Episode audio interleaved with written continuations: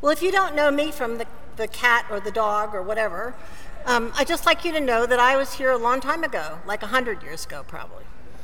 And uh, I have a longevity here. But I was a priest, the last priest on the staff when Dan Matthews Sr. was here. Got it? That was a long time ago. And so I was appointed to do the work that women do, which is taking care of the children and being with youth. Right? Elizabeth doesn't agree with me. so I had the great pleasure of knowing so many of you. And still loving you and still seeing you over these years has been a blessing to me. I wanted to say first, too, that um, when I was in Fayetteville, where I left, I left here to go to Fayetteville to start a new church. Now, I don't recommend that. It's, it's kind of a hard job. and especially when you don't know anybody in Fayetteville, and, and the representative was Newt Gingrich. Um, so we, um, Lou and I moved there, and um, we worked there. And one Sunday morning, we were worshiping in a sign shop. And one Sunday morning, the, the gospel was about a famine in the land, which we heard in the Old Testament reading this morning. So when I was reading it, I said, and then there was a great salmon in the land.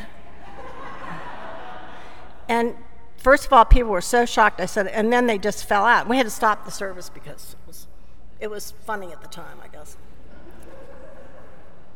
So, this morning we have one of the great pieces of scripture that includes women and who includes them with honor and dignity and um, with a lot of love because we know now from scripture that Jesus probably spent much, many more times with these women and their brother Lazarus than we probably knew or was recorded. So he was, he was sort of like his second home. Do you all have a second home? Away from your home, someplace you go and you feel comfortable and you know that you're going to always have um, a box of uh, nuts or something. There'll always be some sort of food. It might not be hand prepared, but it's there.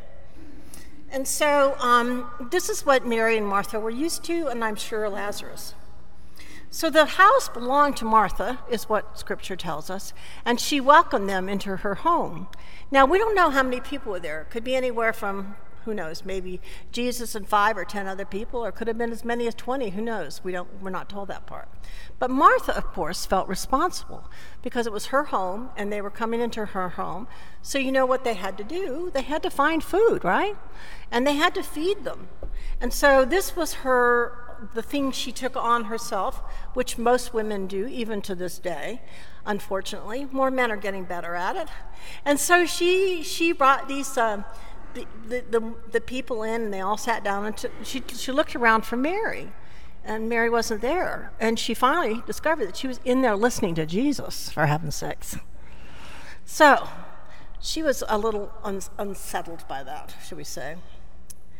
And she um, spoke to Jesus about that. So now I want to tell you a little bit about who I am and that begins with I moved to Atlanta in 1984. My, me and my daughter, who was 10 years old at the time, Laura, who is here today. My work was to be the director of youth ministries and the Sunday school.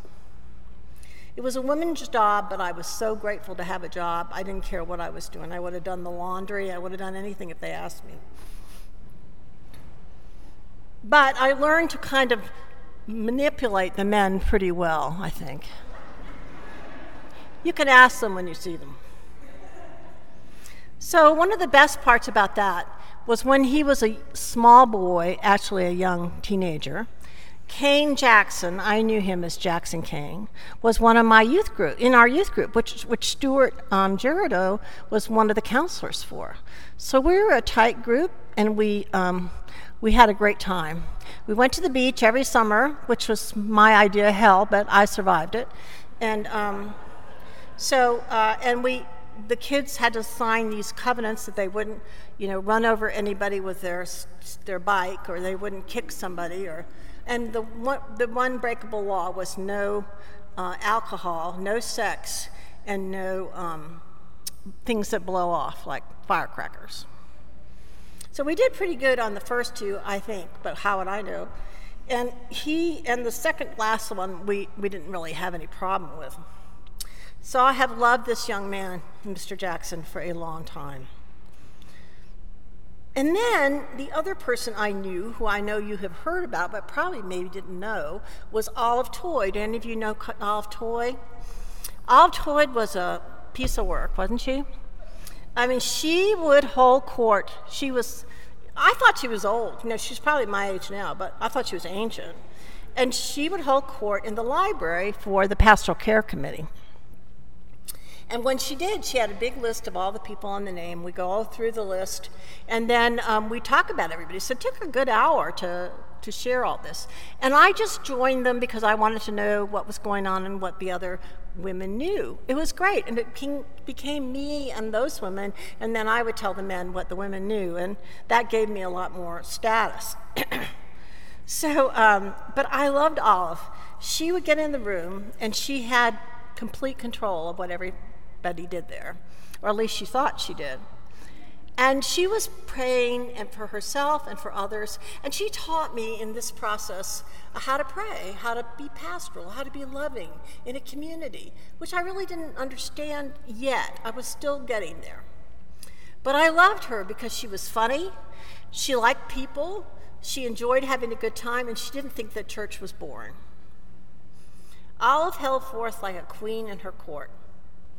And if she wanted something done, she knew she had a direct line to me at church and that she could tell me what she didn't like directly. so she was a good woman, and I commend her life to you. So, the gospel reading, back to Mary and Martha. Definitely, I think Olive Toy was a Martha, but she also knew how to pray. So she had what we're all seeking, men and women, a balance between prayer and time alone and introspection and her public life, the one where she served other people and the people in her family, which was very close, who were very close to her.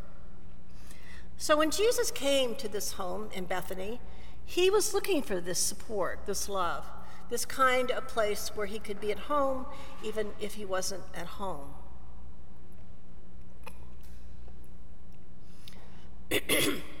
you remember in the Gospel of John, usually read around Easter, that Lazarus died, but before he died, he sent, they sent, the women sent, Martha and Mary sent them a letter saying, or however they communicated then, saying that he was dying, and they expected Jesus to come right away.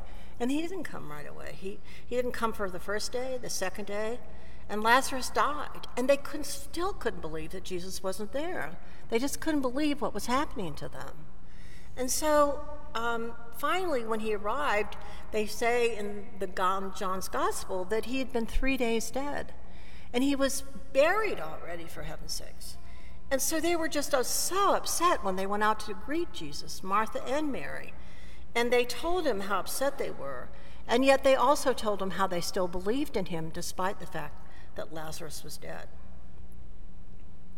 So maybe in your own life and family, you know that other space where you feel at home. Possibly it might even be here, hopefully. People who love you despite your faults. And I don't know, I mean, I am the first in line with the faults. The scripture reading says little about how many people were with Jesus. So Martha had every good reason to worry about feeding all these people. And I would imagine she probably did it well and she was very experienced. When Jesus began to teach, Mary was no longer with her. Now, this has confronted most of us, men and women, when we have torn between a functional job and a sort of sitting job or thinking job. And it certainly has been part of my ministry my whole life was, you know, I feel more comfortable at the hospital room if I went and fixed the flowers than the idea of sitting there with somebody who was sick was hard for me. I had to learn how to do that. And over time, of course, I did, but I had a lot of help on the way from a lot of people like Olive and Kane. So this, this, this tension was released when Mary, uh, Martha finally complained to Jesus and said, You know, you got to get her up from there because she needs to come in the kitchen where the important work is getting done. Do you all ever feel that way? Just me, I guess. So I'm much better. And the only way I could ever survive the last 50 years has been develop a great relationship with Jesus with prayer. So this is, but this is what I call spiritual schizophrenia. I just made that up. What do you think?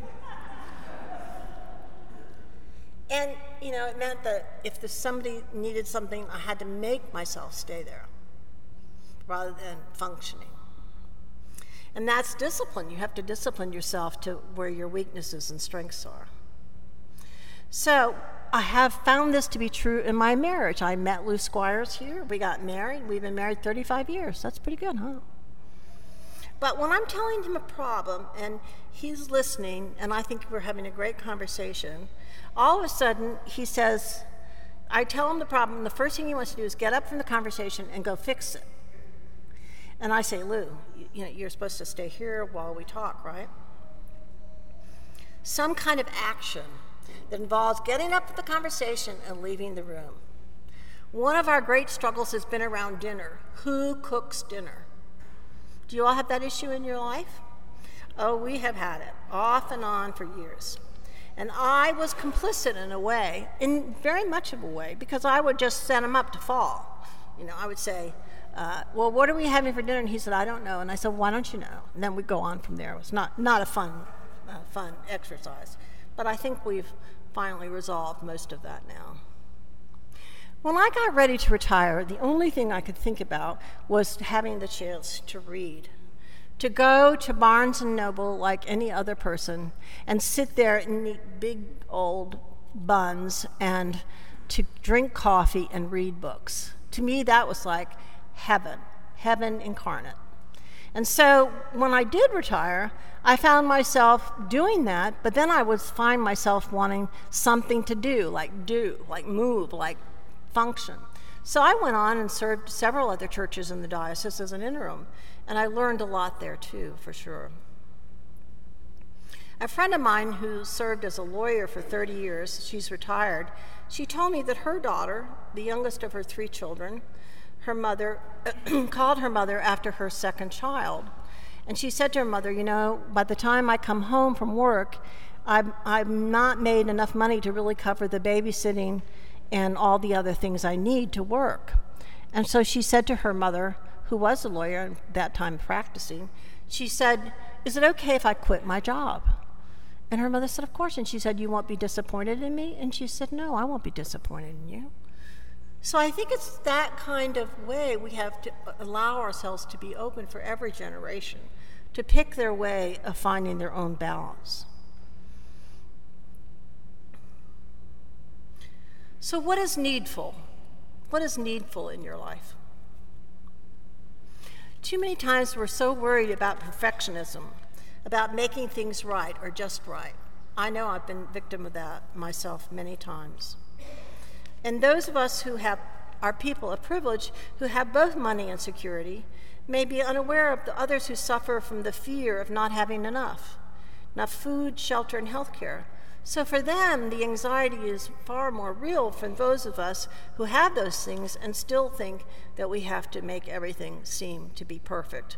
When every one of us, one of the things I've learned the most about parish ministry is everybody in every pew comes into this place and has a problem or an issue they're dealing with. And they, they're coming with an open heart, an open mind, and hoping that some way in the service of the Eucharist or maybe even the sermon, that they may feel that God has touched them in some way, so that they're open more, so that they can receive and feel the presence of God. So, is, are you needful for that? Do you have a need for that in your life? What is needful for you in your life?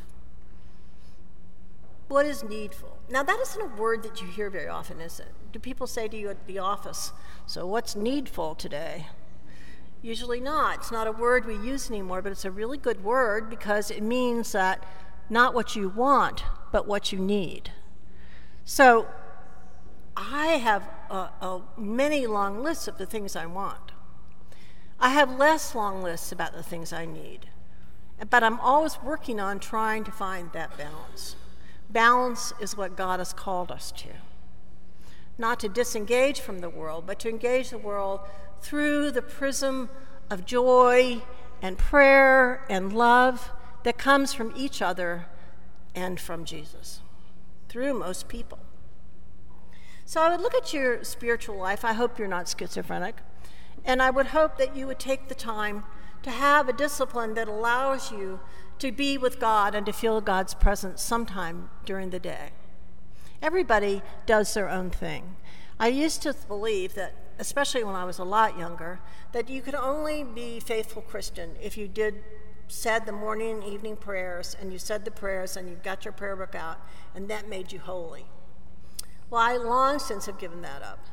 And I believe that however you find God, you need to be needful of that. And it needs to be drawing you in. And as you get older, like I am, you'll, need, you'll know that that is a, such a graceful time, a wonderful time. Because the more you practice it, the better it is.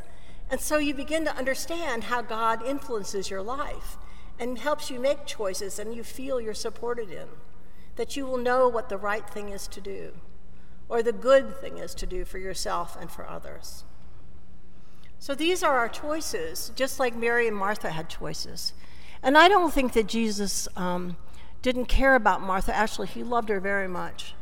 But he also knew that she didn't allow herself to feel this presence of God because she was too worried about everything else. And that isn't just about women, and, and it is about all of us, women and men, and what it is that distracts us from our journey to our spiritual life, where we go and feel Jesus' presence. So I would encourage you to look at your life and see some way, perhaps you could find another way to practice finding God once a day. And consider Jesus' advice to Martha and know that it is not judgmental, it's not anything other than encouragement. And Jesus says to Martha, I love this, the Martha, Martha part, where he, he says, Martha, Martha, not just Martha, which is, of course, where I hear it. was very judgmental. And, but he says, Martha, Martha, there's only one thing needful. And that's hard to believe, but the more active, act, more you act on it, the better it is, and the truth will come to you. Amen.